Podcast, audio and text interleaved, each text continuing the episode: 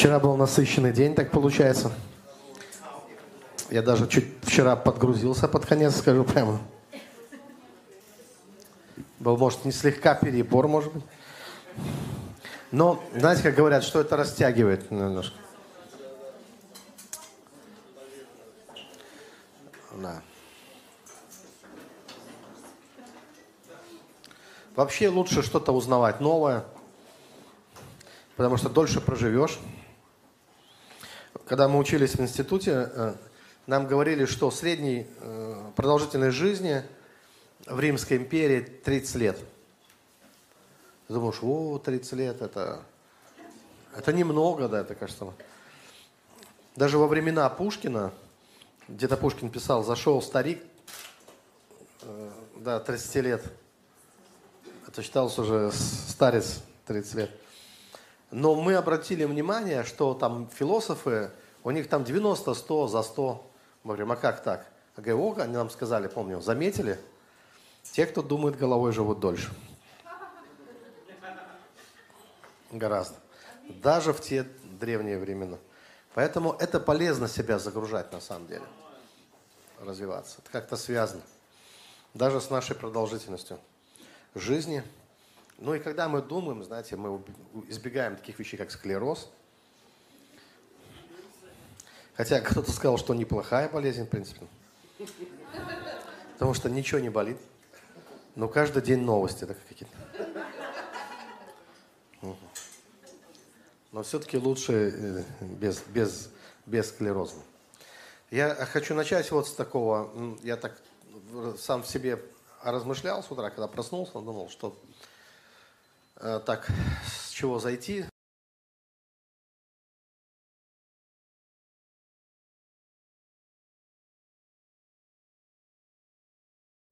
Смотрите, одна из проблем, связанных вообще с, с тем, что...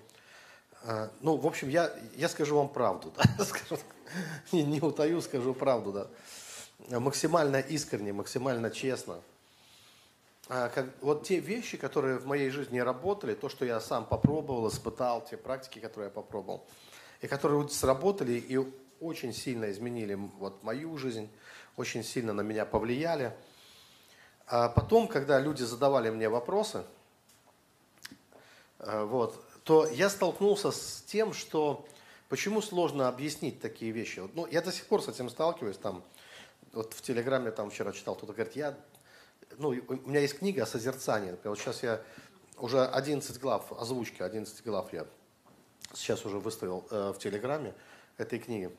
Но люди продолжают задавать вопросы. Я два года пытаюсь это сделать, у меня не получается. Ну, такой частый вопрос. Почему у меня не получается что-то? Почему я делаю то, делаю это? И почему не срабатывает?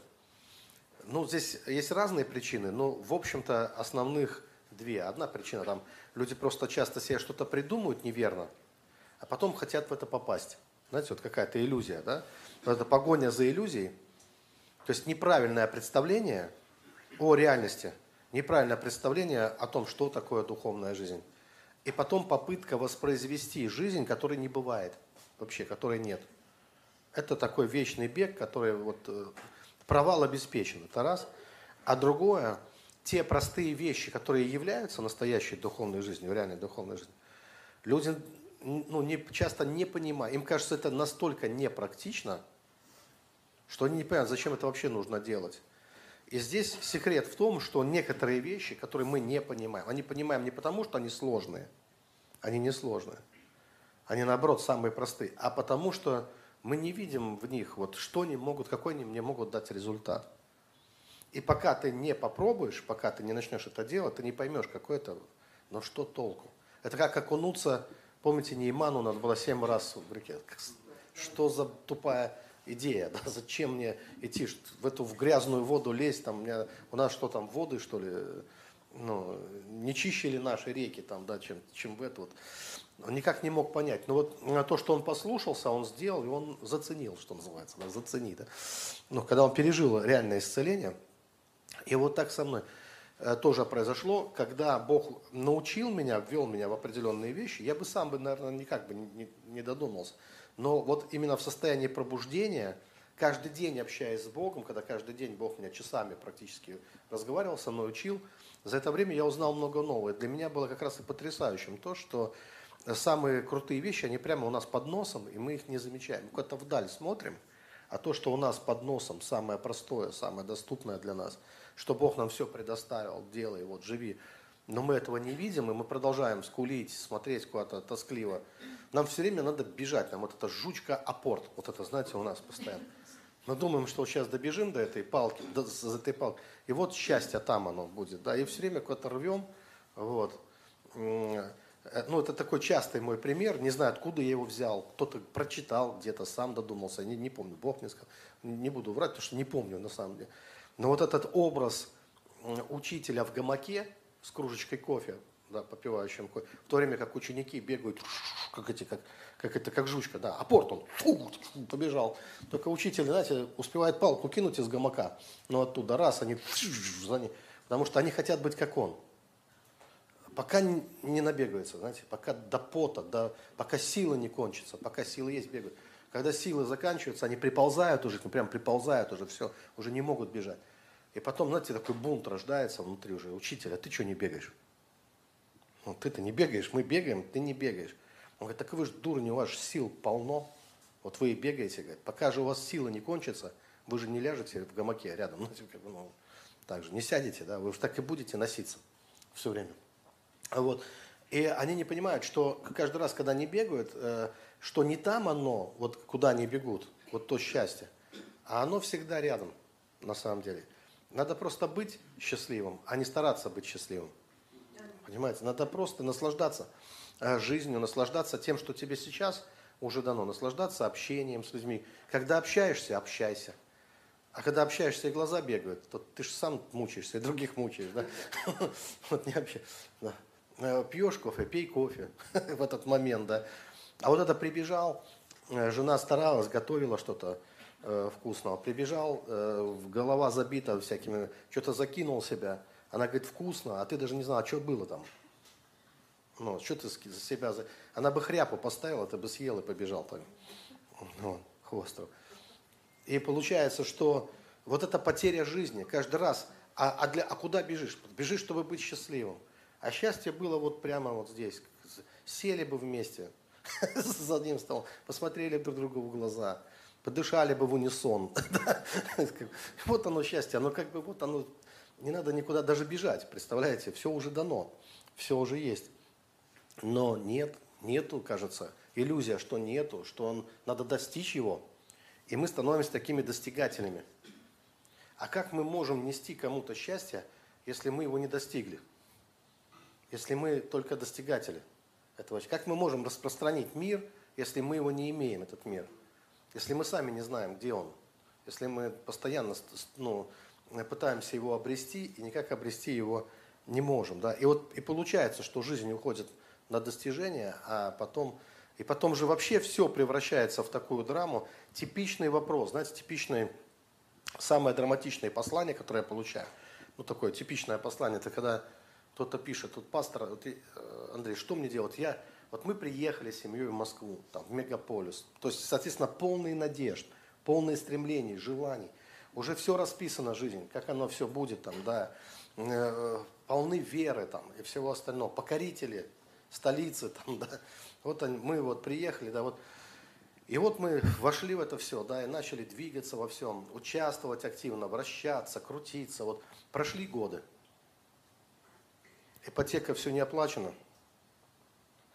А, впереди осталось уже не так много, человек ощущает, не пишет, но ощущает, что впереди-то уже меньше. И вдруг человек видит, что его мечты не осуществились.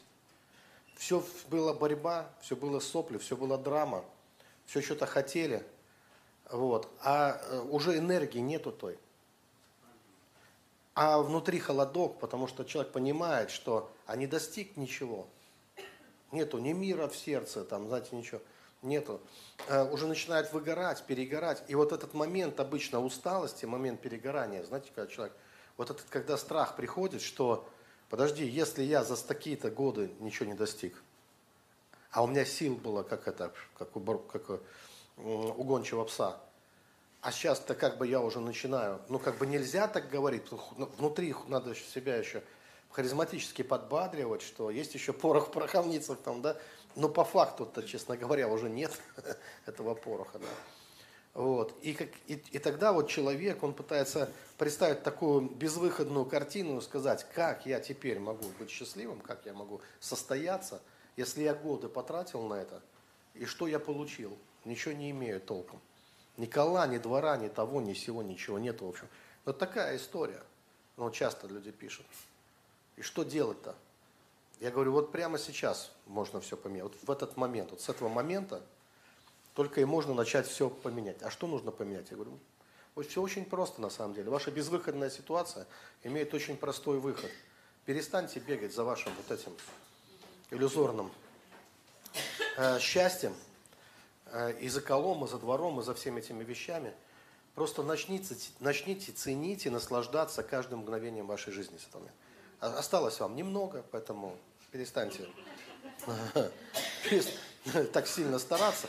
Просто начните, эм, э, ну, начните наслаждаться тем, что есть, тем малым. Знаете, лучше краюха хлеба, но мир в сердце, чем даже э, двор, там, как дом за, полный заколотого скота, а в сердце э, тоже скот. Как бы, да? ну, скотство в сердце и скотство в сердце. Вот, поэтому начните наслаждаться. Я говорю, знаете, что у вас получите на некоторое время? Когда вы прожили день не в беспокойстве, не в тревогах. Тревога – это неуверенность в завтрашнем дне. Это, да. Когда вы прожили не в тревогах день, вот вы прожили, у вас день прошел, счастливый, хороший день. Ну, я, слово наплевать нельзя, потому что наплевать это прям пришли и наплевали куда-то, не надо никуда плевать, но просто вот успокоились, да. Прожили день э, в таком счастье, прожили еще день в счастье, прожили месяц в счастье, прожили год в счастье, повернулись назад, посмотрели, а что у вас позади? Целый год счастья. А что у тебя впереди? Ты знаешь, ну, наверное, еще один год счастья. Да? А знаете, что имеющему, как говорит Писание, еще дано будет. И вдруг смотришь, и кол, и двор, и все начинает, ну, все как-то Бог начинает тебе подтягивать благословение к тебе. И все, и все оказывается решать. И чем раньше начнешь, тем быстрее будешь счастливый, счастливым. Но, несмотря на вот это мое простое послание, которое, кажется, ну куда понятней, но все очень просто. Вы знаете, что 99% все равно так жить не будут. Почему? Потому что есть, есть еще порох в пороховницах. Есть еще куда сбегать. Понимаете, есть еще скипидар, э, там, тоже скипидарница. скипидарница, да. И почему бы еще не попробовать, да, ну, еще не испытать удачу. Есть еще лотерейные билетики на российской почте продаются. Вдруг твой миллион там еще. Вот он и сделает тебя счастливым, когда ты его вытащишь. Да? И вот, вот эти все ну, надежды все равно и силы, которые есть для, для реализации. И мы часто направляем свои силы на, на то, что в результате не делает нас э, счастливым. Я вот, когда ты заметил, я столько провел времени, э, вот где мужики, например, в банях, с мужик, ну, в банях, в общении с друзьями, с мужиками, с рыбой, там, с этим, с чем там, с квасом, да, мы же христиане, да, мы с квасом ходим, вот, с этими вещами. Я думаю, лучше с женой бы время больше проводил. Толку от этих мужиков, потому что потом этого нет, другого нет, третий тебя кинул потом же, вот те, с кем ты в банях, потом там э, вел мужские беседы, их же и нет потом никого, знаешь, с тобой рядом. Потому что им-то, в принципе, на тебя вот точно наплевать. Да? А та, которая тебя ждет все время, там, отправляет, собирает там твои вещи, ну, а, а ее часто не замечаешь. Вот как бы, да, это же все свое, вот это все. А в принципе, я понял, что самые счастливые моменты в моей жизни, мы с женой садились вместе, ехали куда-нибудь, вот когда границы были открыты, у нас Прибалтика рядом, прямо граница, и ну, церкви начали приглашать активно. И для нас это была романтика. Вот именно вместе, куда-то ехать, вот, э, ворковать по дороге, знаете, вот, ну, вести беседы спокойно, вот, какие-то, да, и вот и наслаждаться просто вот этим обществом людей, которые тебя на самом деле любят, которые с тобой не для чего-то. Вы знаете что, я вам так скажу, что э, самый высший уровень любви, он имеет название тоже. Вот самый-самый высокий уровень любви, выше которого, выше которого ничего нет. Был один человек – он э, ну, жил в 12 веке, он на место Писания, это песня песней, первый стих, первая глава, первый стих. Он рассказал больше там десятка проповедей, только на один стих. А стих там такой, что лобзай меня лобзанием, помните там, про, про поцелуй. Вот этот, этот стих, все. Э, его даже изображали потом уже на картинах этого святого, обнимающего ноги Христа. Он пережил Божью любовь. А был настолько влиятельным, Бог так его благословил, что он был настолько влиятельным, что от него зависело, кто папа римским будет следующий. Вообще, представляете? Ну, вот, ну, практически его голос был голосом церкви э, ну, в то время. Так вот, и он как раз и сказал такую вещь, что о самой высокой любви. Мы иногда, мы иногда думаем, какая любовь вот выше. Вот любовь раба э, к господину может быть э, достаточно высокой? Ну, может быть такая любовь? Любовь возможна? Иногда раб очень любит своего господина. Даже такое бывает, и господин раба может любить. Но все-таки раб, он за что-то, понимаете, он как-то, у него есть связь, он за что-то любит. Ему кусок хлеба дают, там, да, ему там, как это, сразу что-то вспомнился анекдот, говорит, что ваша собака так на меня смотрит? Говорит, да, не переживайте, она на всех смотрит, кто из ее миски ест, знаете, как. А, ему этого кормят хотя бы, да. Потом сын, например, даже сын, мы говорим, есть любовь, что мы дети Божьи, мы часто вспоминаем, да, иногда вспоминаем, что мы дети Божьи, мы не просто, мы не рабы Господа, но мы как бы нас повысили, мы стали, усыновили нас, и мы стали чадами э, возлюбленными. И есть любовь сына, любовь сыновья. Но оказывается, есть любовь даже выше сыновьей любви. Вообще выше, чем любовь сына есть.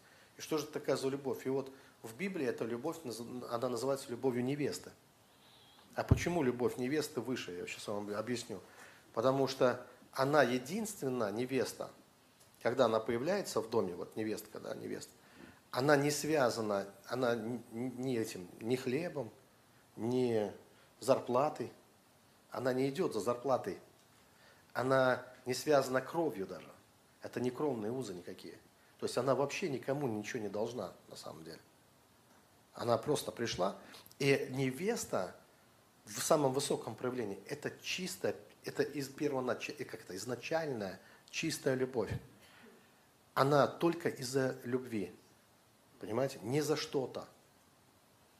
Не за хлеб, не за зарплату, не, не из-за крови, э, там, не из-за какого-то там чувства сыновьего долга там, или что-то еще э, перед отцом, а потому что любит, потому что влюблена. И эта любовь, она самая чистая любовь. И Бог хочет поднять нас вот в эту любовь невесты, потому что церковь – это невеста Христа. И мы можем войти в это, вот в этот уровень любви, э, когда мы понимаем, что мы перестаем относиться к Богу как вот этому дашь на дашь, знаете, вот это отношение. А когда любовь очищается вообще от, а, абсолютно от, от всех других примесей, очищается, и вот эта любовь, она и служит как раз браку, она служит единению, потому что двое станут одна плоть. Все мое, твое, все твое, мое. И вот, вот это, знаете, приводит э, к той цели, которую мы называем как единение с Богом.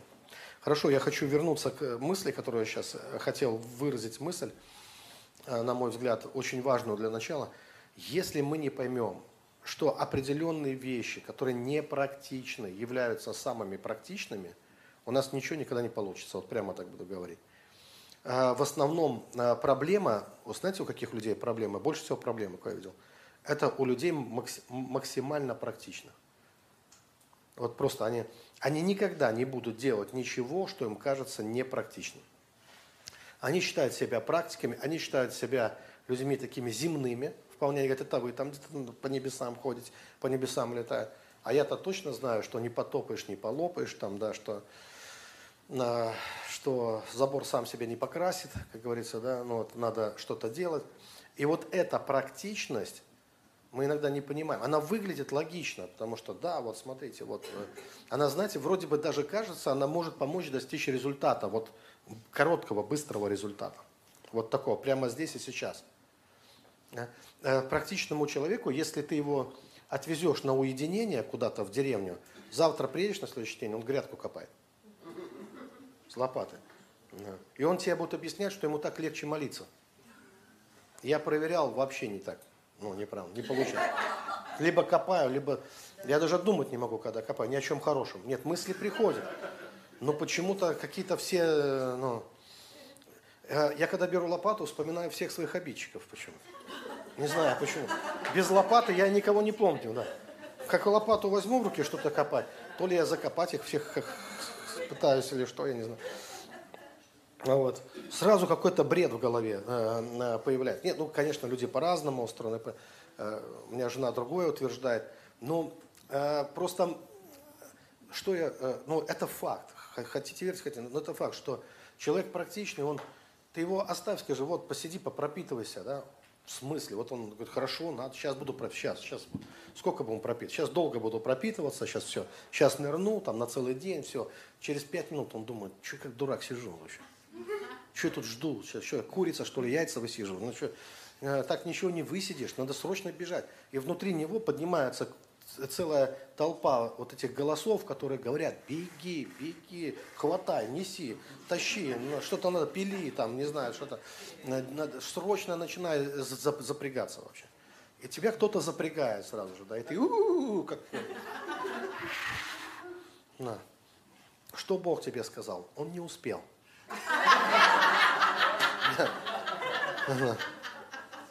Ничего сказать. Да, все, уже побежал.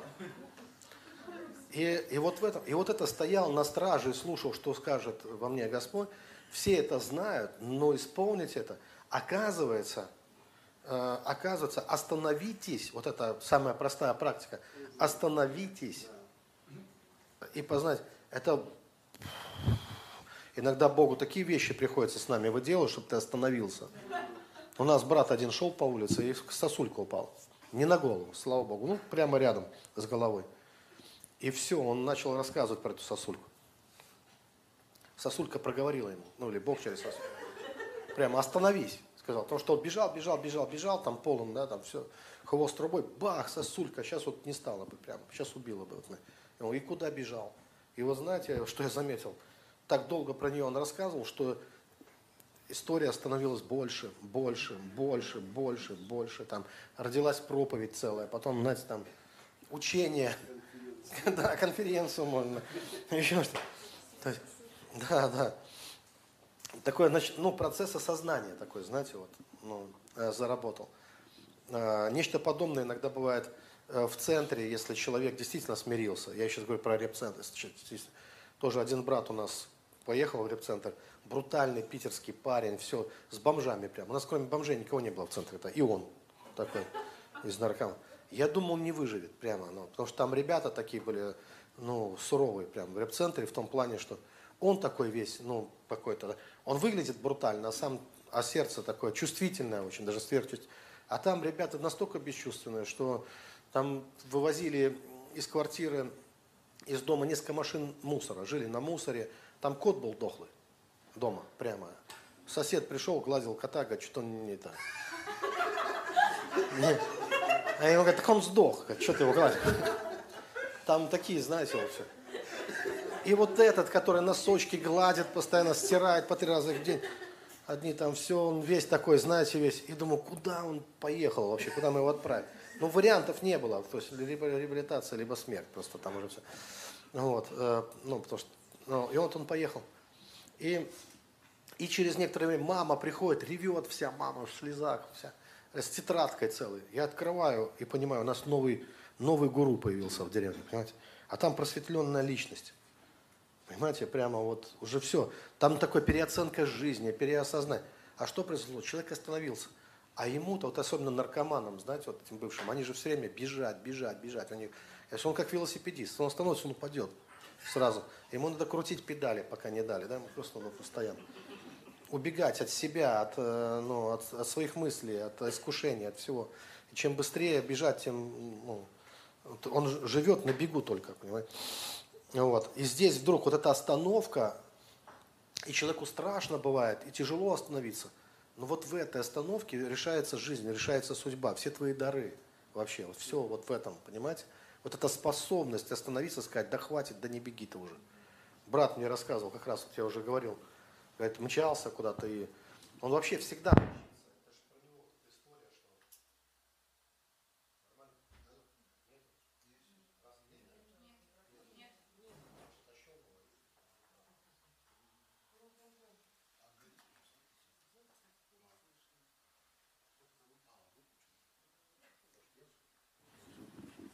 Раз. Ну, так мы. Сам себя выключил, что ли? Раз, раз. Да, есть вроде как. Тоже вот, говорит, в столб, он в машине всадился в столб. Говорит, а столб, говорит, он же непоколебим. Прямо, он же не, не... И он говорит, я услышал в этот момент, как Бог сказал, стоп. Прямо так прыгал, стоп. То есть иногда, но лучше не ждать столба какого-то, знаете, лучше, ну, самому добровольно э, где-то вот. Я когда начинал школу, школу сверхъестественного, я, по-моему, с первого уже урока начал объяснять людям, что подождите, э, вы со, со всем сверхъестественным, вы сначала поймите, что такое вообще духовная жизнь. Даже самые простые вещи. Потому что неверное представление духовной жизни, все, ты никогда ее не достигнешь тогда. Если сразу изначально неправильно у тебя картина, представление. А представление в основном два таких, э, две крайности. Одна крайность – это представление о духовной жизни, что это подвиг. Кто-то поверил, что духовная жизнь – это невероятный, это аскетическая жизнь, это аскеза. Это подвиг. Это вот те, кто на одной ноге стоит, там, знаете, это те, кто там в молчанку играют, 10 лет молчит, не разговаривает там, да. И вот если вот так вот себя долго мучить, то обязательно что ему тебе привидится – там и ангелы к тебе прилетят, и демоны с тобой заговорят. То есть, ну, начнется духовная жизнь. Возможно, начнется, но мне кажется, не та духовная жизнь начнется, которую Бог для нас хотел.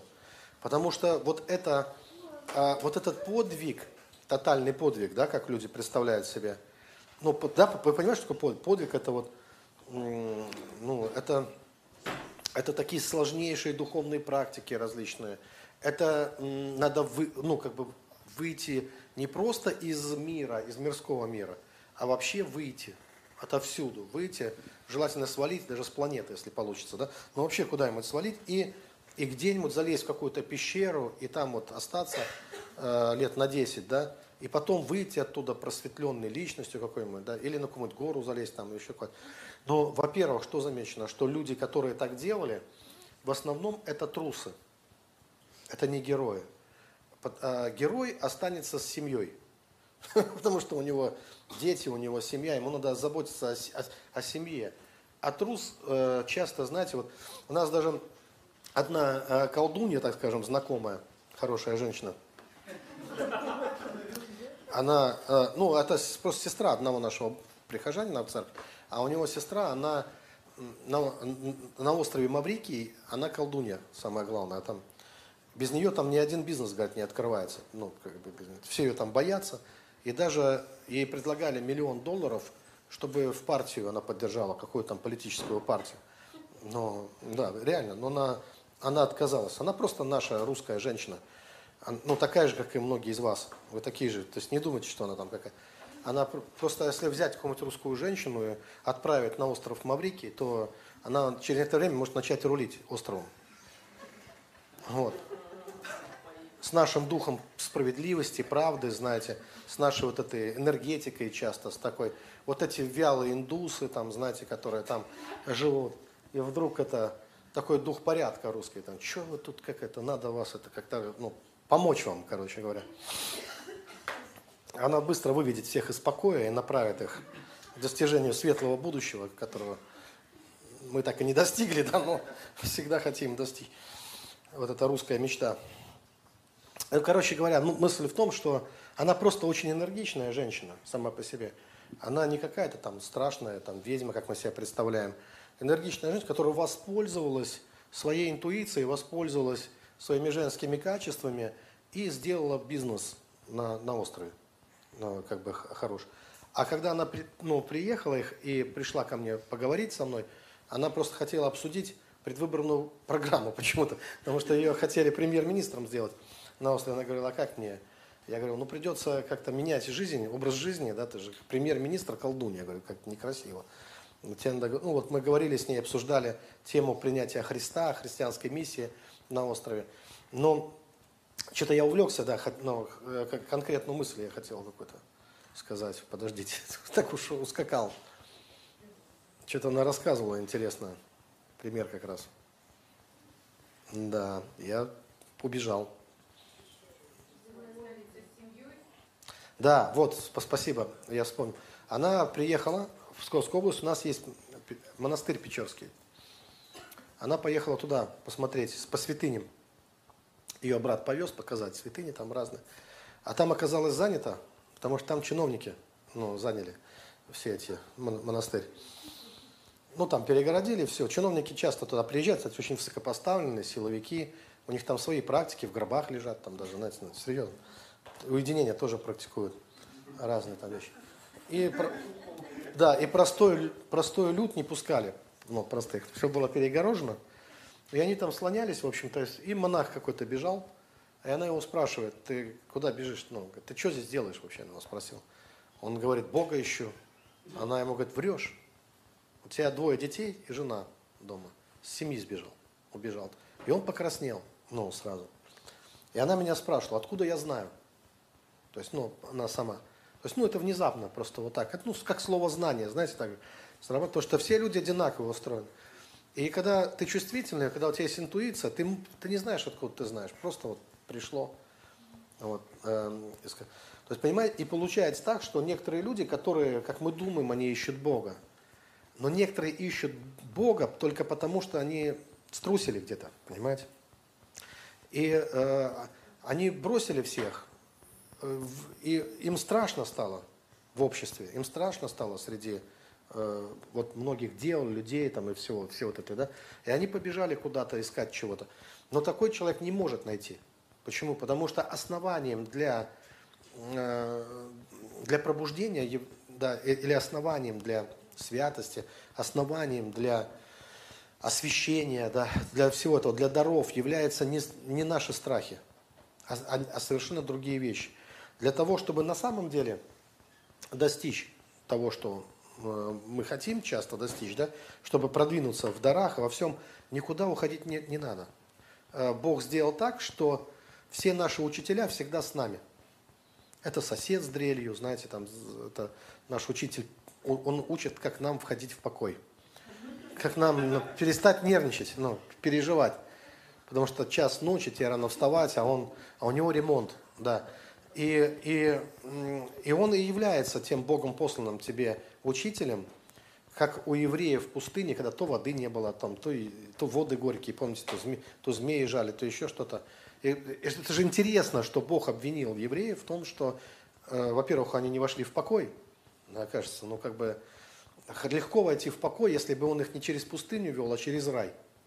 Ну какой-то, да? Там, мне кажется, все бы вошли в покой, но это была бы разнеженность. Это был бы не тот, это не покой в сердце был бы, а это внешне. Вы знаете, есть люди, которые внешне, они спокойны, они как лебеди. Смотришь, вот лебедь лебедем. Не, не идет, а плывет, несет себя.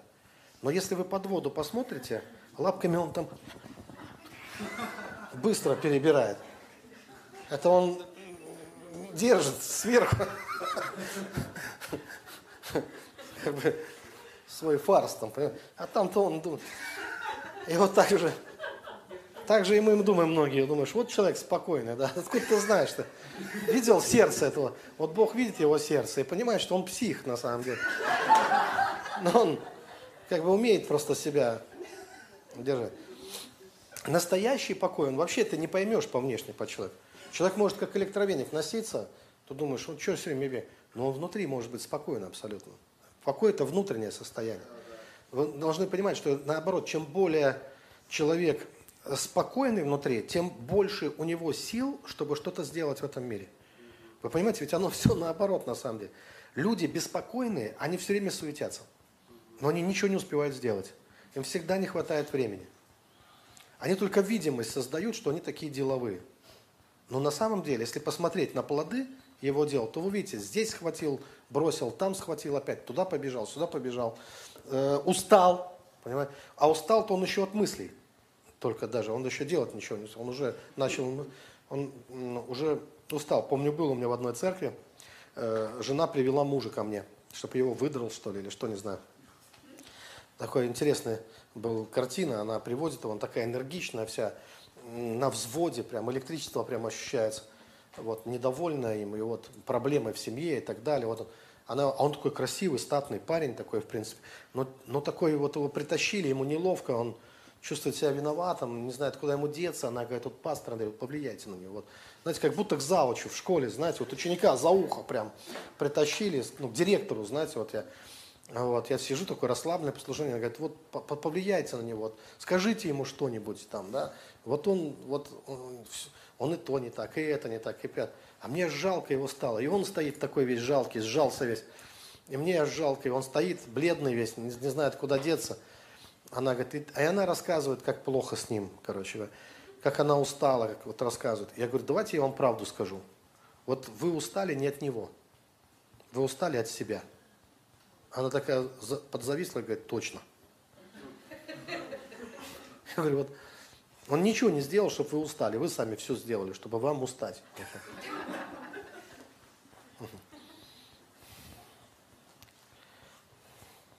А он как просиял, мужик, знаете, сразу, как будто у него, знаете, как-то камень, он такой, смотрю, аж как знамя, знаете, заулыбался, так расцвел. Не зря, да, ты.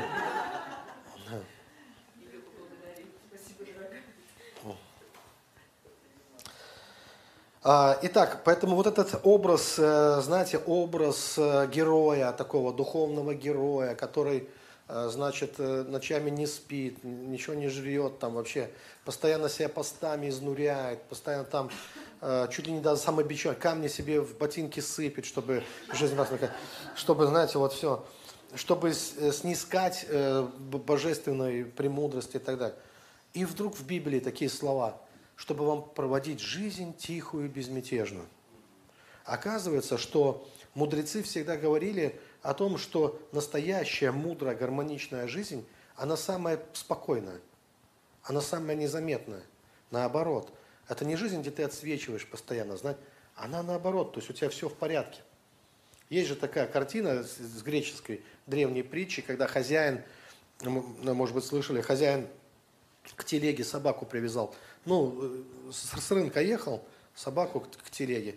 И вот у собаки два варианта добраться до дома. До дома она доберется. Потому что телега-то едет домой, хозяин знает, куда едет. А собака, у нее свои планы на жизнь могут быть, понимаете? Она-то не поняла, что она, ну, куда, чего. Она по дороге все кусты примечает. У нее дел полно э, под каждым кустом. Как ей туда хочется, ей сюда хочется. И все. А телега едет по дороге домой. И вот умный пес, он знает, куда телега едет. И он, весело виляя хвостом, бежит рядом с телегой, дома его покормят, расчешут и так далее. А глупый пес, он тоже домой придет. Ну, весь в колючках, в репейниках, злой, как, злой, как собака, в пене весь вообще. На. Потому он, вот, что это было? Вот так же и жизнь, понимаете? Вот Бог, Он знает, куда Он нас ведет. Вот Библия говорит, что всякое колено – преклонится и небесных, и земных, и, и преклонится перед именем Христа. Всякий язык исповедует его Господь. Но язык всякий будет по-разному выглядеть, поймите. Это кто как пришел вообще. Кто знал, куда он шел, да, и кто его ведет. А кто не знал, куда он шел, да. У него своих дел хватало, да, понимаете. И как-то его дела не получились. Все равно пришлось оказаться у ног Христа. Но в пене злым, да, недовольным жизнью и так далее. Не понял, что это было. Поэтому вот гармония жизни, это когда ты понял, ты понял, куда все катится. Вот тот пес, которого лез в каждый куст, в каждую лужу, и, а телега его тянула, он думал, что все к черту. Знаете? А христиане знают, что любящим Бога все ко благу. Что все к Богу. Бог это благо. Знаете? Все к Богу на самом деле. А к Богу, значит, к Его любви, к Его милости, к Его, ну, да, к Его мудрости, ко, ко всем этим вещам. Поэтому не, не следует думать, да, надо развеять вот этот миф о том, что духовная жизнь какой-то... Бог вообще никакого подвига от тебя не ждет. Он все подвиги сделал на кресте. Он ждет от тебя веры, доверия Ему. Упование – это доверие Богу. Так, чтобы даже плоть успокоилась твоя в уповании на Бога. Чтобы ты на Него возложил. Он даже сказал, свергнем в себя всякое бремя. Это э, бремя, это вообще для женщин в основном. У нас в России женщины как десантники, прямо вот это девиз. Кто, если не мы? Вот это, да. Как там, какой там у десантников? Э, никто, кроме нас, да. Никто, кроме нас, даже больше подходит русским женщинам. Никто, кроме нас. Когда говорят, братья, отнесите столы, пожалуйста. Смотришь, сестры схватили, побежали.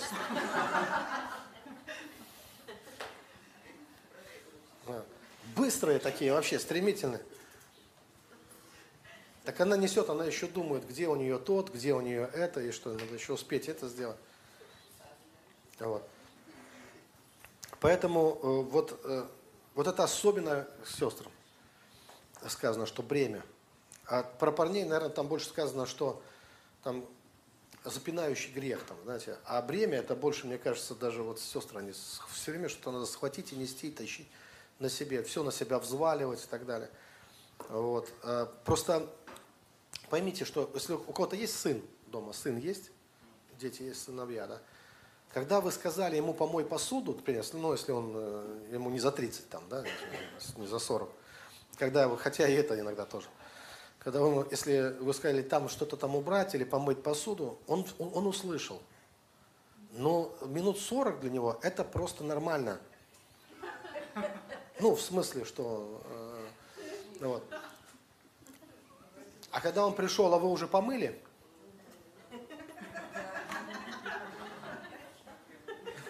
Кто ж виноват? Ну, а за что ему еще претензии? Он же не отказывался, в принципе. Помыл бы, да. Ну, завтра помыл бы, может быть, там.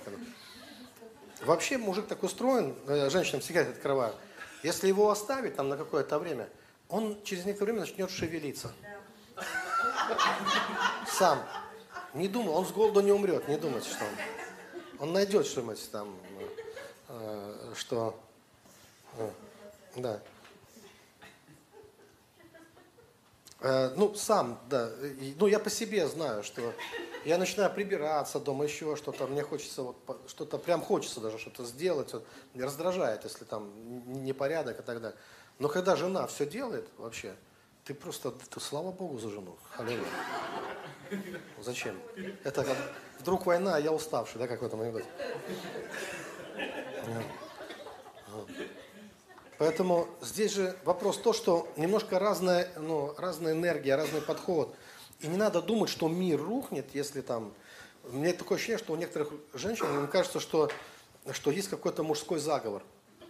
Они верят в теории заговора. И он заключается в том, что когда ты идешь домой, э, твой муж и твой сын, они решили специально посмотреть, как ты отреагируешь на валяющиеся посреди комнаты носки, например, или что. Они их туда специально положили, да, нашли самые такие, или на люстру их повесили просто вот так вот раз и думают, а потом ждут только, думают, вот сейчас она зайдет, а мы давай поржем над ней. Просто как она вот увидит такое, опа, сюрприз такой, типа такой. Вот.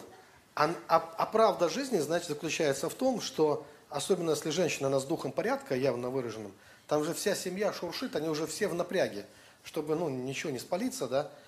И чудо происходит постоянно, невероятное, сверхъестественно от Бога. Чудо заключается в том, что они посуду помыли, там убрали, здесь убрали, все сделали. Она заходит, носки посреди комнаты.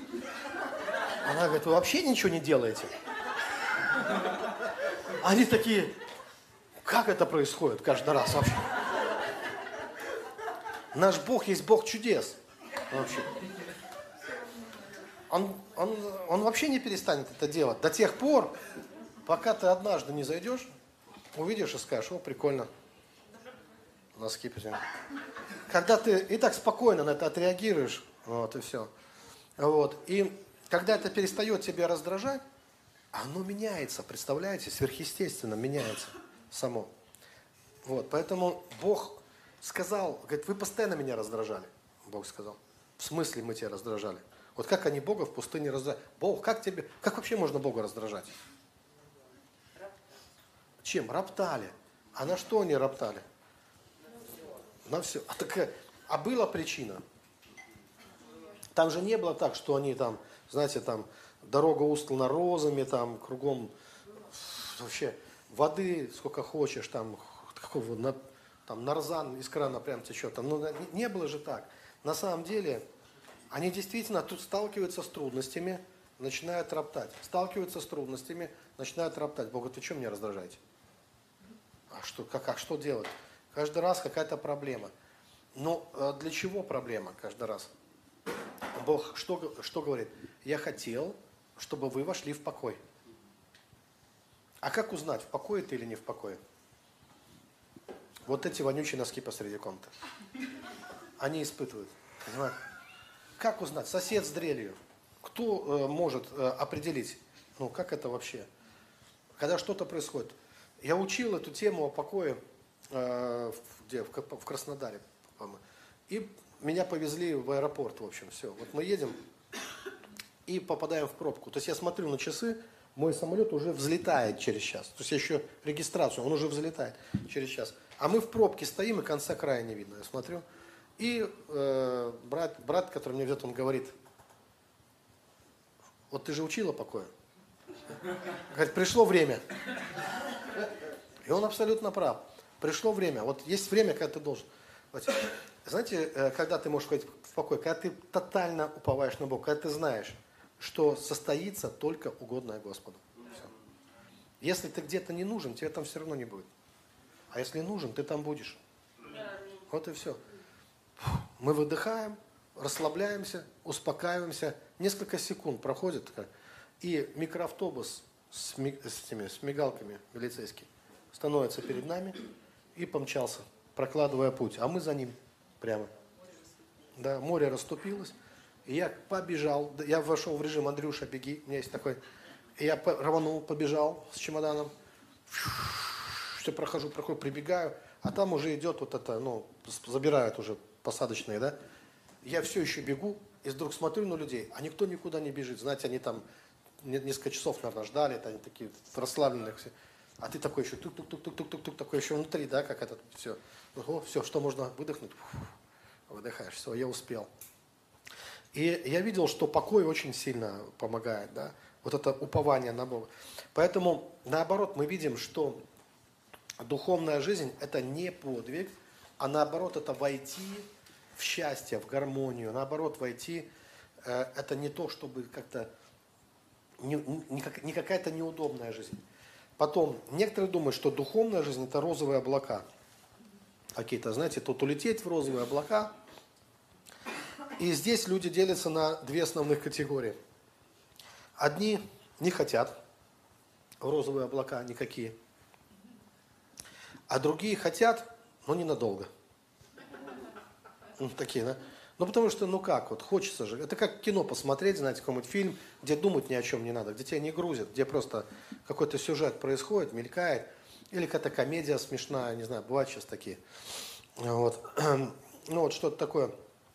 Вот, и они думают, что, ну, это классно там по пророку.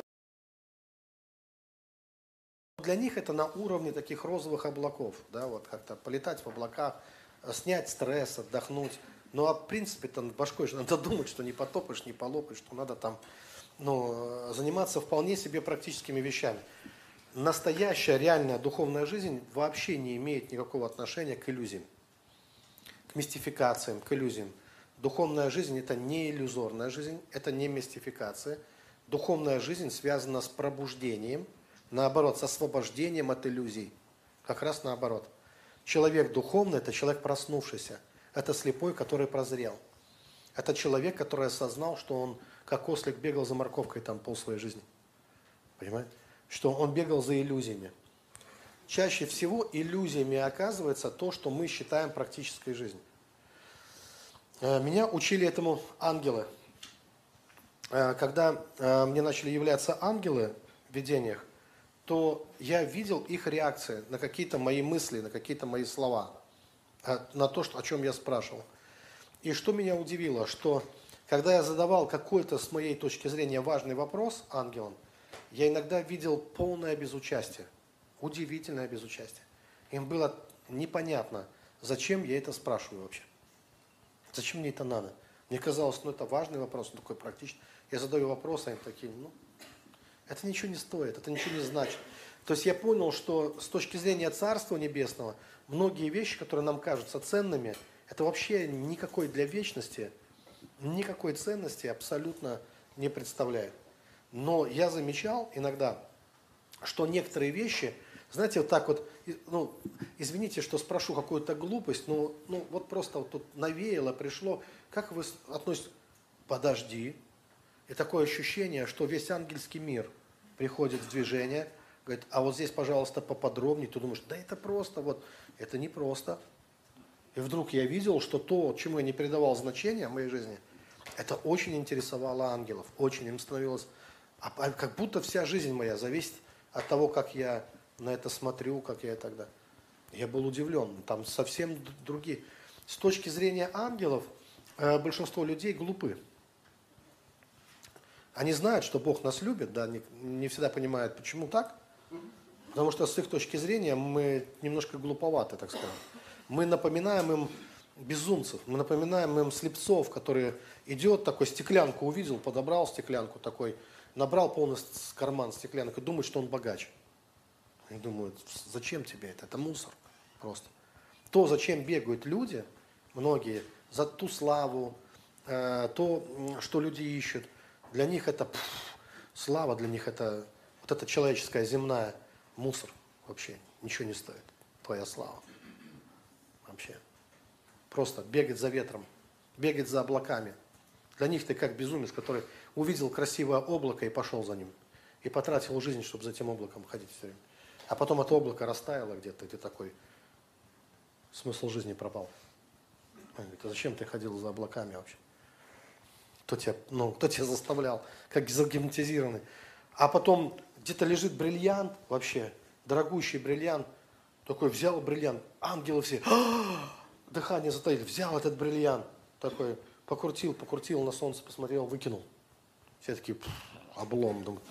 Думают, вот дурак, думает. И мы иногда что-то ценное так легко теряем. Сколько людей, вот посмотрите сами, сколько людей, которые где-то паспорт оставил и потом перерыл все везде, чтобы найти его вообще. Женщина сережку потеряла, в доме нет покоя никому. Все ищут. Пока, пока не найдут. А вчера были, были эти мурмуры, или как там, ну, была любовь, ворковали, любовь чуть ли не начала проявляться. Любовь. День прошел, забыли, все, где-то потеряли, начали ворчать, кричать, топать ногами, бить посуду и не вернулись за, за жемчужиной. Чего ж сережку ищете, а любовь теряете? скажет, странным, да? Что это сережка золотая? На небе улица из более чистого золота. Там ценится не золото, там ценится любовь. Это сокровище, которое мы накапливаем на небесах. И вот ангельский мир, он такой, они не понимают, что мы делаем, что мы творим, что, как, как, как глупые, как, как слепые, как безумные. Зачем вы бегаете? Вы же сами прекрасно понимаете, сами, ладно, не знали бы, как говорят, знаете, не было. Сами же вы ищете этого больше всего. И знаете, что нет ничего для вас дороже, кажется, чем любить и быть любимыми. Так от чего вы потом думаете, что это фигня какая-то? Ну, на практике. На практике. А на практике все это меняете на более дешевые вещи, на какие-то. Когда до дела доходит, то на это не хватает времени, на это не хватает сил, на этого ничего не хватает, на это... И получается не ценно это, ну, тогда для нас. Хотя внутренне вроде бы осознаю, ведь если посмотреть на каждого человека, что человек хочет. Вот я вопросы задавал, что «А чего вы хотите людям, да, часто спрашивал людей, чего вы хотите. И люди, кто-то мне говорит там, хочу замуж, к примеру. Кто-то говорит, хочу бизнес, кто-то говорит там, хочу там еще что-то. Да нет, не этого же вы хотите, честно-то не этого вы хотите. Вы хотите быть счастливыми на самом деле. И просто думайте, что кто-то думает замужество сделает счастливым, кто-то думает бизнес его сделать, кто-то думает еще что-то сделать. Но правда-то в том, что вам не, не то, не это, не, ну, не это надо вам на самом деле. Вам надо простое человеческое счастье. Знаете, почему так бывает, что какая-то сестра сидит в церкви годами, 10 лет, может быть, даже сидит, может, выросла даже в церкви, с детства, может быть, выросла в церкви, сидит, сидит, слушает проповеди, прошла школы какие-то, появился какой-то кренди. Знаете, как в классе сказал, кто там, Пушкин или кто, пора пришла, она влюбилась. Прошел какой-то крендель в этих спортивках с оттянутыми коленками. И ушла сестра за ним, и из церкви свалила вообще. И у всех вопрос, почему? А потому что живые отношения лучше теории. Потому что она всегда пребывала в теории. О любви ей, может быть, говорили каждый день. А этот не говорил, он сопли втянул, сказал, э, давай. Ну, и под это ее подмышку себе, да, и все. Согрел, приголубил там. Что Она почувствовала, может быть, даже не до конца еще такое, знаете, вот, и ненадолго. Но человек настолько нуждается в живом, в реальном любви, что он все променяет ради вот настоящих чувств, ради настоящего. Все променяет. Поэтому меня удивляет, когда в церкви иногда учат в церквях, что чувства не имеют значения и так далее. Как это не имеет значения? Что мы не чувствами ходим там о веры и так далее. Это антихристианское на самом деле очень вредное, демоническое. Это обман дьявола, величайший обман дьявола.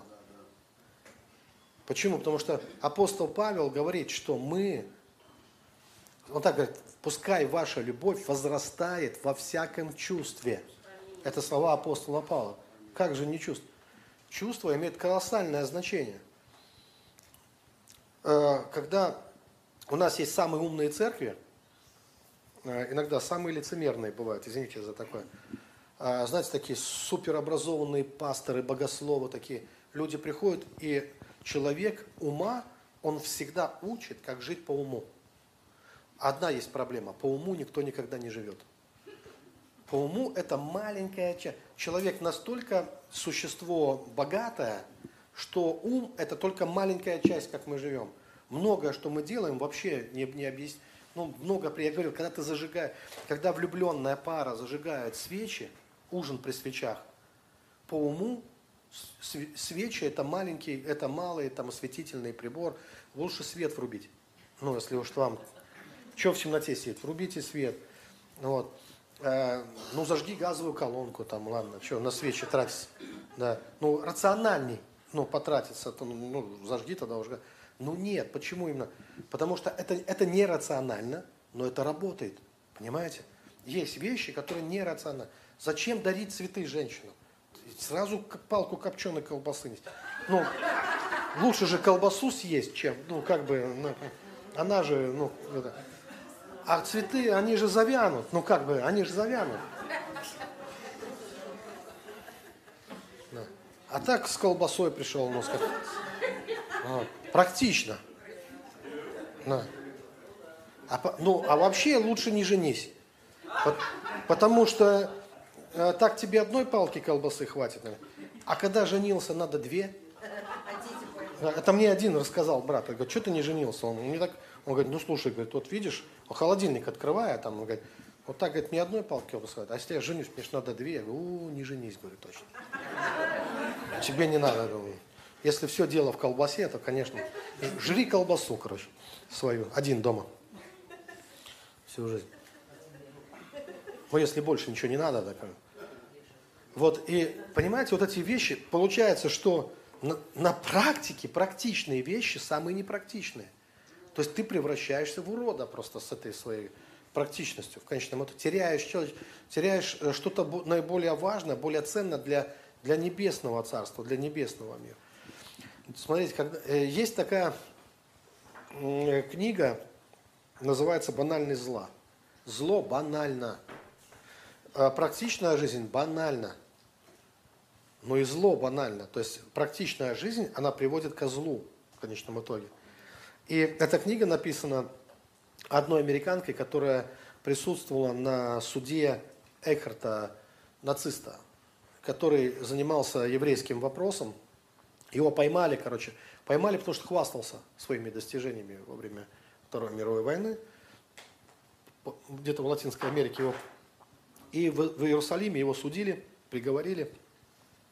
Так он на суде сидел, понимаете, наглый. Он на суде сидел, не понимал, за что вы меня судите. Да я самый порядочный человек. Он э, занимался логистикой. То есть его часть была, это логистика. То есть это поезда, вот эти вагоны, наполненные евреи. Вот он их вез, вот эти газовые камеры в концлагеря, занимался. И, и, он, и он был профессионал. Он говорит, я профессионал своего дела. Мне Родина доверила, меня поставили. Я законопослушный гражданин. Я просто исполнял законы. И исполнял хорошо. Я со своей работой справлялся. Ошибки были, где не бывает ошибок. Потому что вели же, везли же не только людей, везли танки, везли э, пушки, снаряды.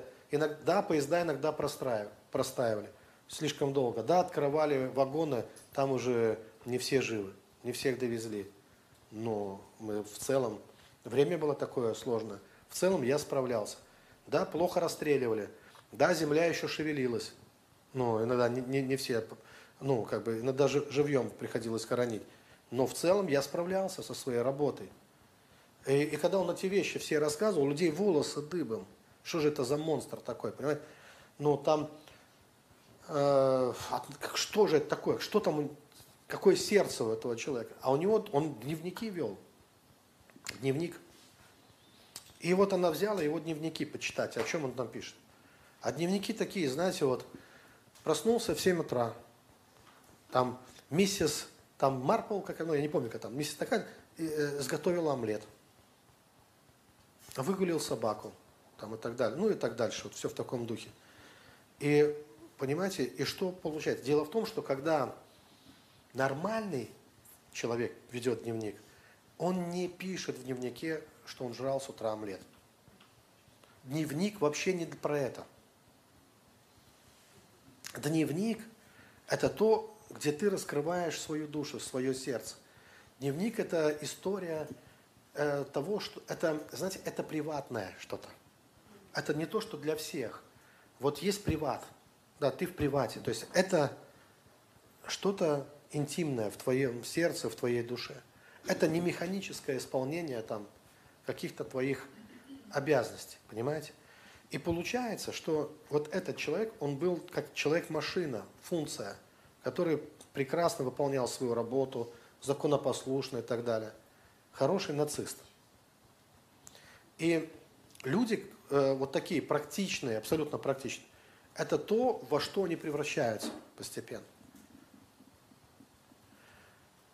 Э, когда я учился в библейской школе, я это и в школе был такой немножко, знаете, вот, ну, я не, не рекламирую, не горжусь там, да, ну, умел считать ворон, что называется. Я в школе и рассказы писал, и стихи какие-то писал, какие-то замышлял. Э, с творчеством у меня было нормально. Пришел э, новый человек нам в класс, такой Волков, помню фамилия. Вот. Через некоторое время я думал, надо как-то разнообразить жизнь Волкова. Ему скучно будет в нашем классе. Я думал, надо его с кем-то познакомить. Я думал, познакомлю его, познакомлю его с девочкой. Но у меня не было знакомой девочки, с кем я мог познакомить. Я ее придумал. И мы с парнем, с одним, с моим приятелем, э, Валентин такой был, я говорю, ну давай, говорю, его познакомим. Начали ему письма писать от имени девочки. В общем, у нас там такая любовь разыгралась вообще. Такой сценарий. Они переписываются, друг друга любят, только девочки нет настоящей. А, а, а дошло до того, что надо, чтобы они встретились. У нас приходит идея, надо, чтобы они встретились же в конце, в кино сходили. И я предлагаю, Валентин, давай тебя в девочку оденем.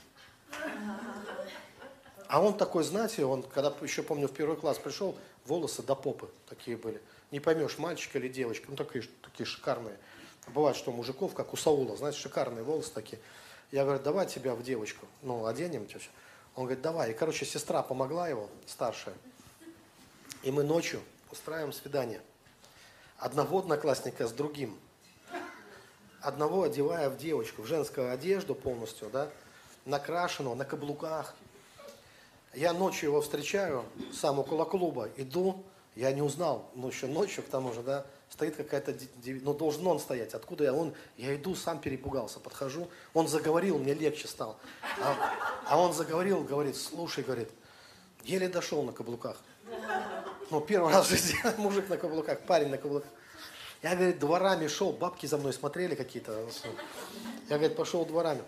В общем, э, первый раз мы их представили. Потом пригласили в кино. Я сидел между ними. Этот вообще оборзел, короче, который на каблуках. Сидит нога на ногу, печеньки раздает такой, уже борз. Спрашивает меня, а если я в туалет захочу, мне в какой идти? Я говорю, мы не продумали. Этот момент, мы не продумали вообще. Потом мы поняли, что мы сильно заигрались. И знаете что, мы никому в классе не рассказали вообще, никому. Потому что я подумал, это будет позорище, если мы расскажем, что мы, ну, так поиздевались над парнем. Поэтому мы как-то замяли это все дело, да, вообще. Нам хватило ума, э, вот, не проявить какой-то жестокости. Мы поняли, слишком далеко наша игра зашла. Потом я вовлек в, всю школу, не побоюсь этого слова сказать, в лотерею. Э, я начал распространять по школе лотерейные билетики. Через некоторое время вся торговля шла по всей школе вообще. Стертки, ручки, карандаши, все шло за лотерейный билет. Вся школа, все классы гудели этой лотереи. Никто даже не знал, кто это начал. Потом я сделал первую э, инфляцию, создал. Э, ну, там у нас в городе с какого-то завода были такие а, кружки, я не знаю, где-то было еще, они такие типа медных кружков, такие кружки, ну, из меди. Из них делали, их согибали так делали щелкалки такие в руку. И эти кружки, они монеты напоминали. И они были в ходу как валюта. Вот в, в лотерее, то есть мы не настоящие деньги применяли, а применяли эти кружки. Их было трудно достать вообще, эти кружки. Они шли как вот там, там лотерейный билетик, например, третьих. Все. И я поехал, нашел такое место, где их в мешок насобирал, высыпал в школу. И лотерея у всех закончилась. Просто, ну, Обвалил рынок, да. да. да. И вообще даже никто не знал, кто эти вещи делает. То есть, э, а? это, в принципе, я не помню, как я учился в школе, понимаете? Мне кажется, что я не учился. Вообще. То есть я просто пребывал, ну, был на занятиях. У меня были свои, ну, как бы, да, свои занятия, вот, пока я был в школе. Когда я э, пошел э, в библейскую школу, в 93 году в библейскую школу, семья, где я жил в Риге, э, там вот брат, у которого я жил, он просто образец, образцовый христианин.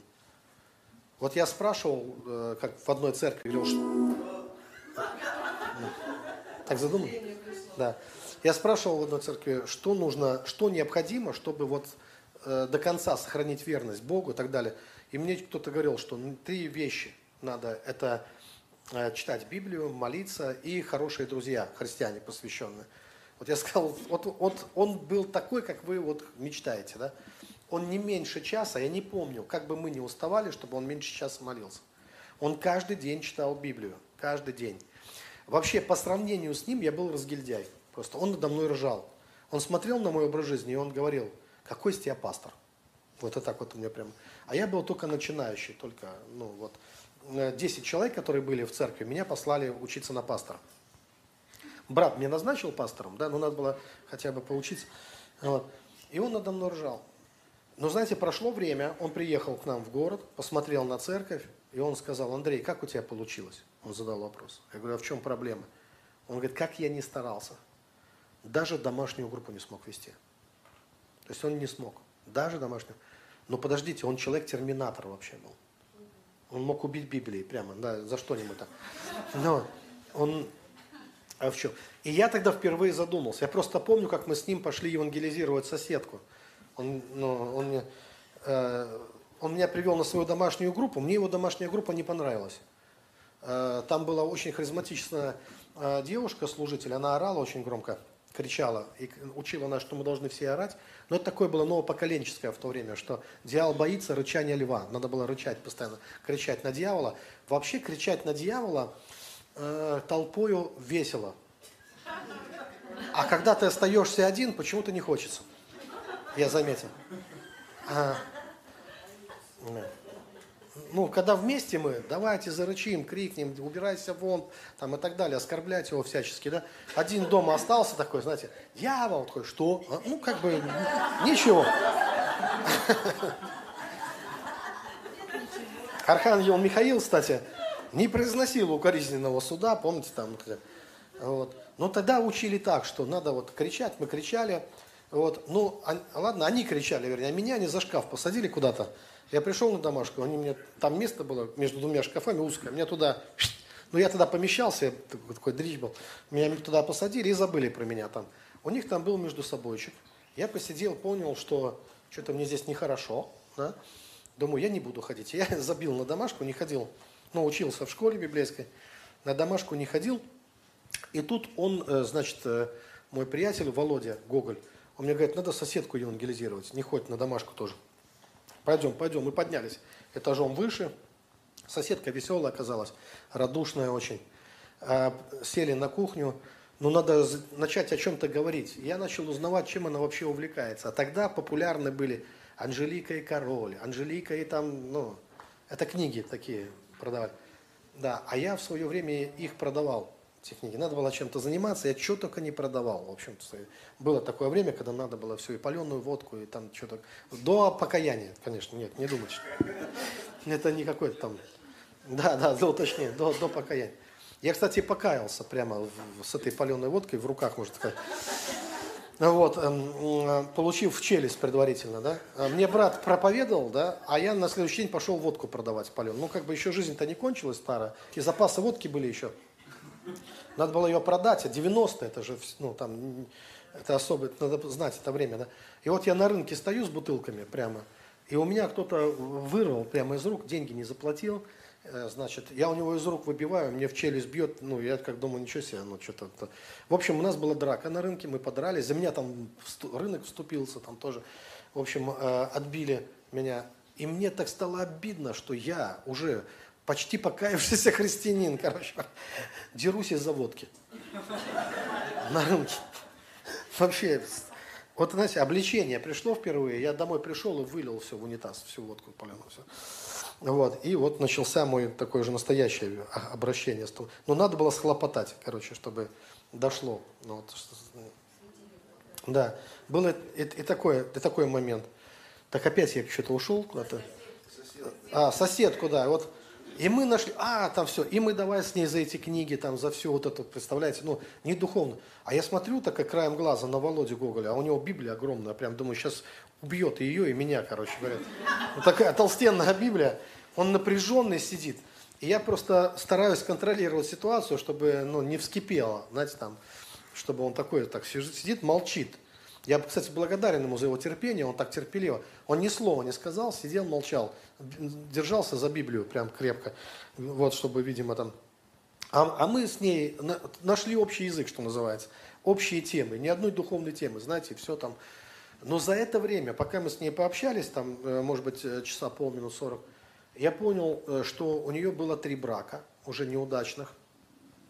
Сейчас намечается четвертый уже. Вот, э, там был какой-то Коля, а тут Вася, в общем, ну, уже на горизонте, да, что она хочет от Бога получить миллион э, латы тогда, ну, латами тогда еще не было евро, миллион лат хочет получить, и уже даже пожертвовал один лат, ну, как бы уже запустила, э, ну, значит, в Царство Небесное, да, да, запустила, да, и потом мы раз такие, и вроде уже надо уходить, и ей надо идти, и нам надо, и мы в коридоре, уже обуваясь, я говорю, кстати, хотите я вам расскажу, как вы будете жить. Она такая, да, очень интересно. И я ей на чистоту сценария ее жизни. Я говорю, вы знаете, вот этот, который Вася, это такой же Коля. Ну, ваш. Вот, который был. Вы всегда выбираете одних и тех же. Э, и э, всегда у вас, вы ходите по кругу, у вас один и тот же сценарий.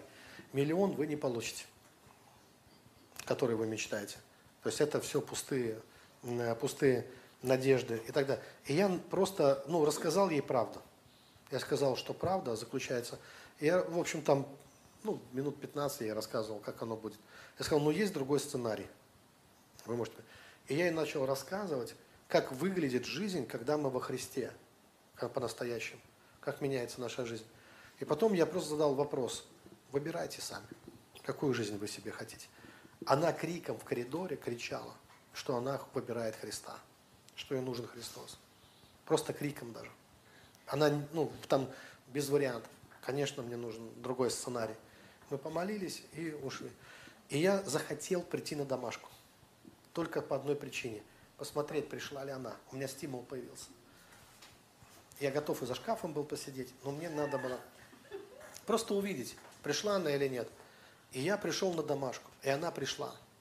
Я пришел, она уже была там, и уже она уже умудрилась создать напряжение на домашке очень сильно.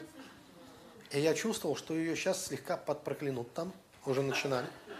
Почему? Потому что она начала рассказывать, у нее э, после нашего с ней общения, она поругалась с Богом. То есть она решила прийти к Богу и за всю свою жизнь, за все свои несбывшиеся мечты, за всех своих вот этих трех мужей, которые там, все ему рассказать об этом. И она в качестве претензии это все высказала Богу, излила сердце. Бог, кстати, любит такие вещи. Пожалуйста. Все начинается с честного разговора. Ну и Бог с ней честно поговорил тоже. Ну, про ее жизнь. И она была самым светлым человеком на домашке, сияющим. Потому что у нее было реальное свидетельство о переживании. Но рассказывать она, ну, как, как умела. А, вы представляете, я с Богом, пору... ее даже не дослушал. Вы поруг...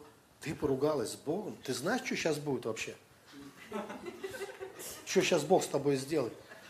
И я не смог сидеть за шкафом, короче, я выскочил, встал в проломе за своего грешника. Я говорю, не трожь, не надо. Мне тут все равно кто тут служитель. Я говорю, вы что творите? Они, а что, а что не так? Я говорю, вот вы когда сеете семена куда-то, а там как раз такой загородный дом был, там у них, судя, вы сеете семена, вы прямо в асфальт кидаете или что? Или вы вскапываете? Вы что, не видите, у человека, ну, жизнь поменялась, а вы тут со своими этими поучениями. Нет, вы выслушайте, поговорите по-доброму. Значит, вы знаете, что с некоторыми людьми о Боге нельзя разговаривать, пока он не успокоится. Надо говорить только э, о чем угодно, да. Но, но есть время, когда ты сеешь семя. Все-таки царство это семя. Семя не в бетон надо сеять. Иногда надо просто выслушать, просто посидеть, просто э, посочувствовать человеку. И потом, не в этот день даже желательно, ты можешь прийти и поговорить с ним о Боге. Вот. Э, я это знаю, потому что у меня мама была, которая, с которой иногда надо было так вот. Если она попадала в, ну, в депрессию, я знал, что не время прямо сейчас стоять над ее душой, потому что в этот момент раздражает твоя религиозность, начинает раздражать очень сильно, выбешивать прямо, да. И я знал, что надо просто обнять маму, просто вот пожалеть маму, просто побыть с мамой, побыть сыном, не пастором, не учителем, не психологом личным, да, иногда. И после этого, когда ты эту роль исполнил, уже потом э, всегда есть время для сева.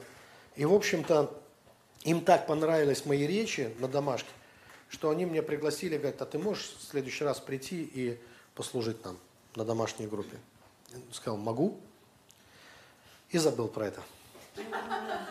Вообще забыл, а потому что уже заканчивалось мое обучение в школе, я забыл про то, что я обещал, и мне напомнил Володя Гоголь, он говорит, слушай, сегодня домашка, в один из дней, говорит, ты там служишь. А у меня чемоданное настроение, там уже все, уже домой собирался. Но раз я обещал, я пришел. Это была одна из самых необычных домашек моих, потому что я пришел туда, Бог меня действительно испытал, или я его, тот, ну, или мы друг друга. Вот. Э, они пригласили еще другие домашки, и они сказали, мы все хотим тебя послушать. А у меня не было вообще слова никакого для них. Ноль. Абсолютно ноль. У меня мысли были, как домой быстрее попасть. Вот. И они сказали, что мы еще торты сделали. И они принесли кучу тортов. Я думаю, это вообще перебор. Потому что у меня даже нет ничего, слова никакого. А они с тортами прямо. Вот сейчас ты нам послужишь, такое классное слово скажешь. И я сказал, давайте тогда помолимся. И да, они помолимся. Они начали молиться. И я хотел, чтобы молитва длилась долго вообще. Желательно всю домашку. Это была самая короткая молитва, из которых я слышал.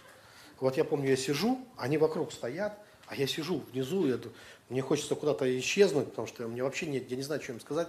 они такие, дорог... обычно они долго молили, кричали, ну, там, на дьявола, там еще. А они вообще не стали не кричать ничего.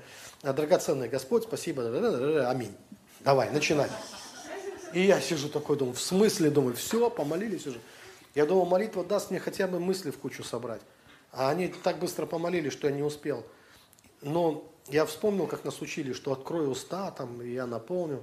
И я Богу сказал, я сейчас встану, открою рот, короче. И... Так и буду стоять с открытым ртом, ничего. Если что, я не виноват вообще. Как было страшно, я помню, вообще.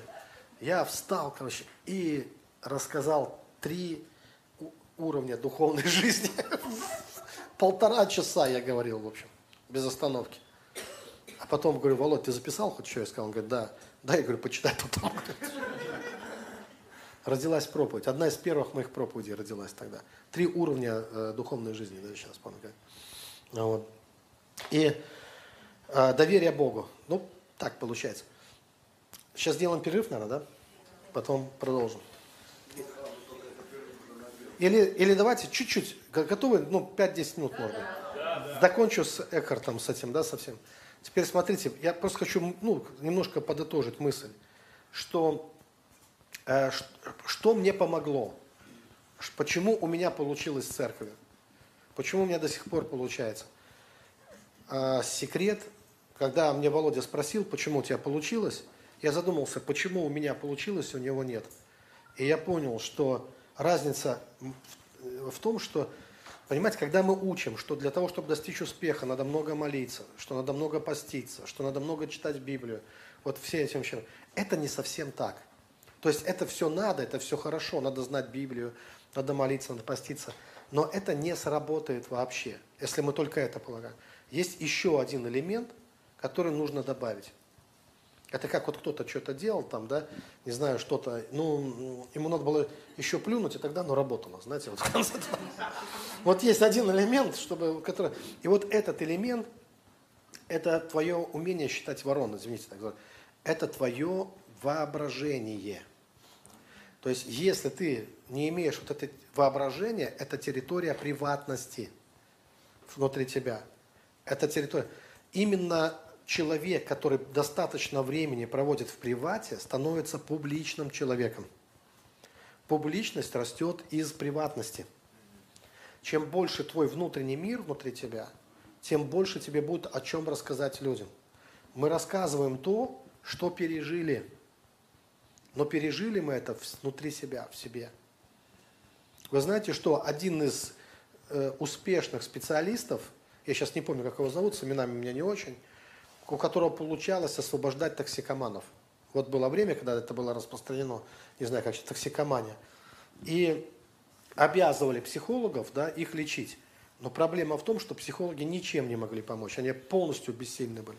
И одному из э, человек, который стал вот в этом плане прогрессивным, дающим, ему дали вот это, ну, ему дали там полтора десятка токсикоманов, подростков, сказали вылечи их.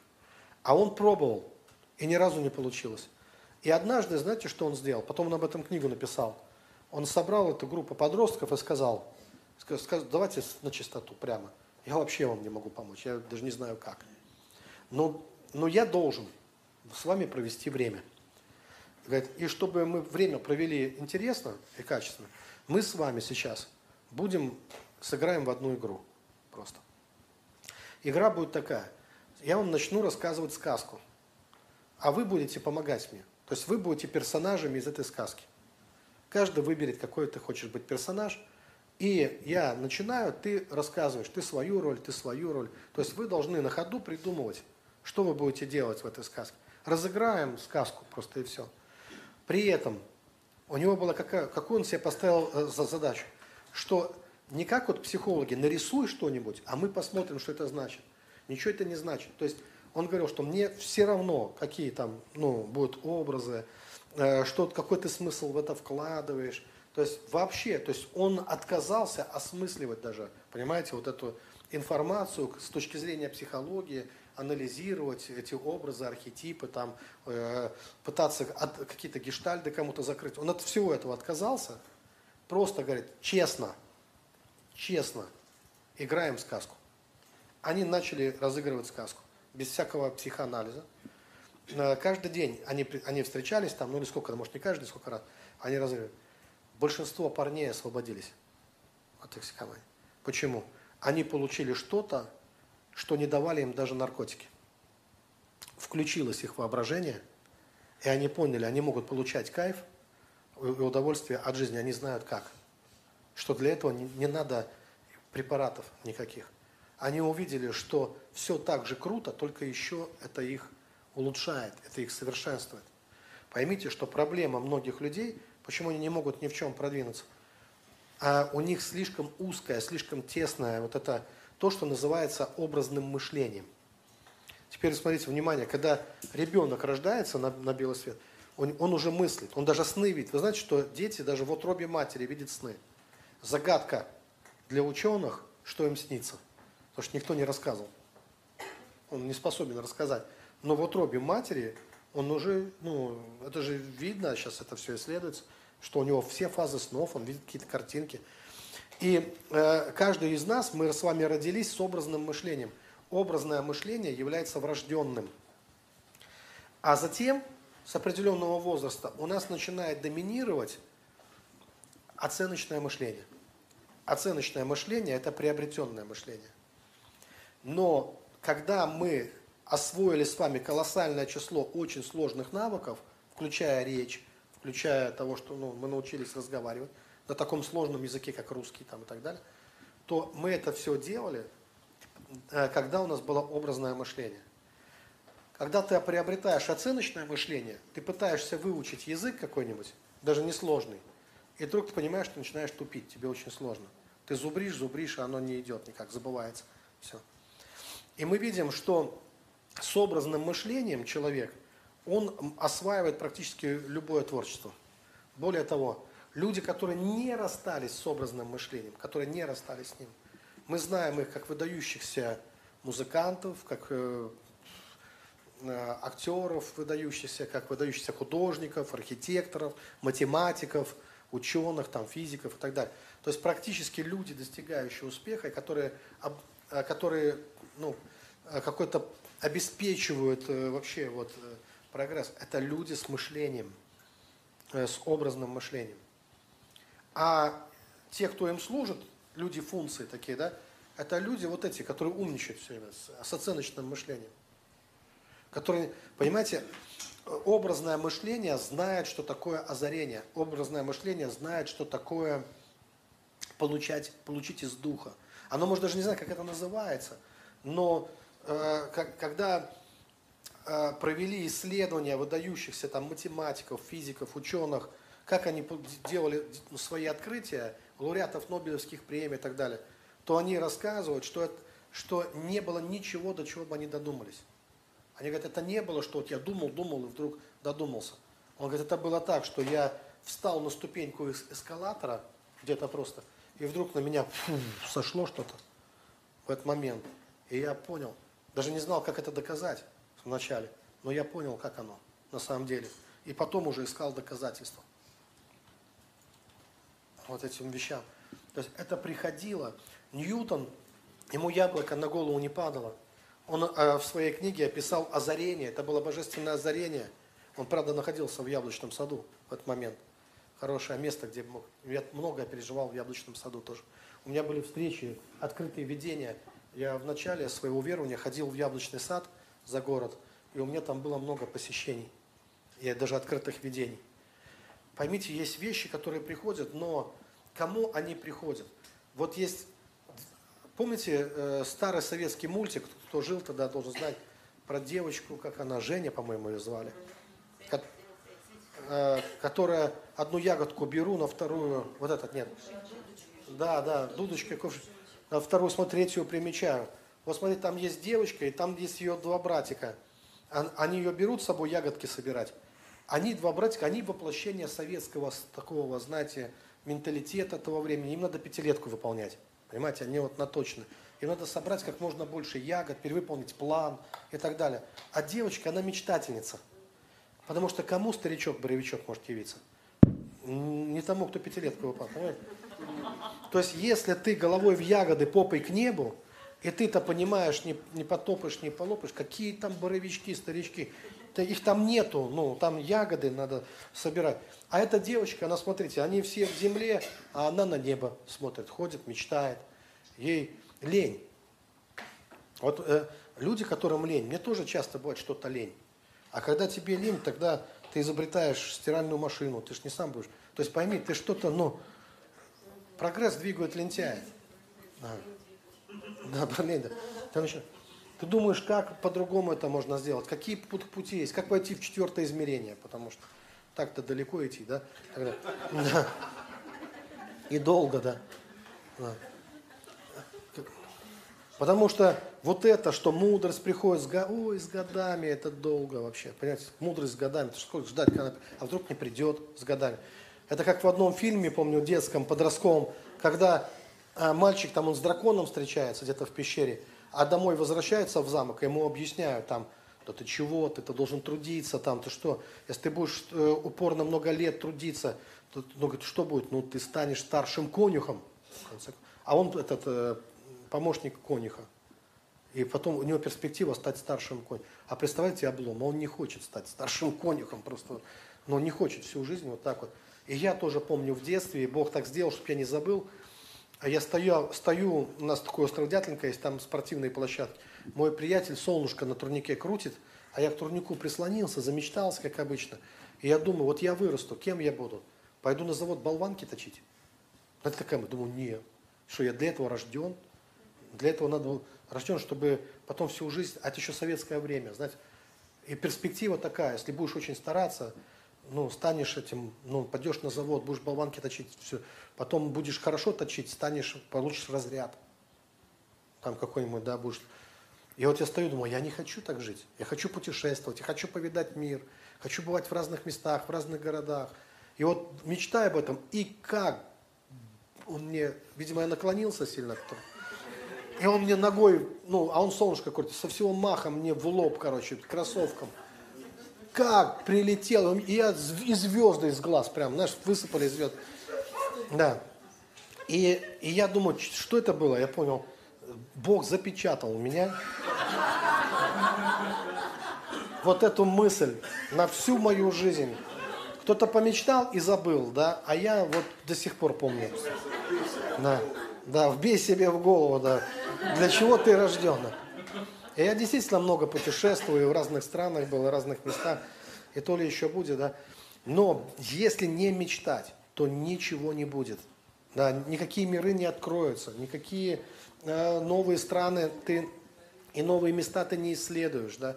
Э, все это начинается вот, э, вот с, э, отсюда, что необходимо научиться смотреть вовнутрь себя. Необходимо э, человек, не сходя с места, мы иногда даже представьте, что может узнать человек о Вселенной, обо всем мире, э, даже не сходя с места просто, если начнет смотреть вовнутрь себя, научится. Потому что мы и есть часть Вселенной. В нас и есть все ответы. Просто нужно научиться прислушиваться, нужно быть внимательным, нужно иметь вот это, вот это стремление. Поэтому в моей жизни, э, что мне очень помогает, у меня очень много романтики в жизни. Мне не скучно жить. Ну, это ну, на самом деле, мне не скучно. Когда моя жена куда-то, помню, уезжает, говорит, Андрюш, как ты без меня? Я говорю, Оля, меня так много, ты не представляешь. Я никогда дома один. У меня всегда собрание ангелов дома. Да? Я не чувствую, что я когда-то один, практически. Я чувствую, что я не один, все время не один. Потому что со мной э, мысли, со мной мои ангелы, со мной мой Бог, со мной Дух Святой. Так много всего. Я не, не чувствую себя э, один. Хорошо, на этом прервемся, да, и мне кажется, вот эта мысль, ну вот хотел ее с утра оставить.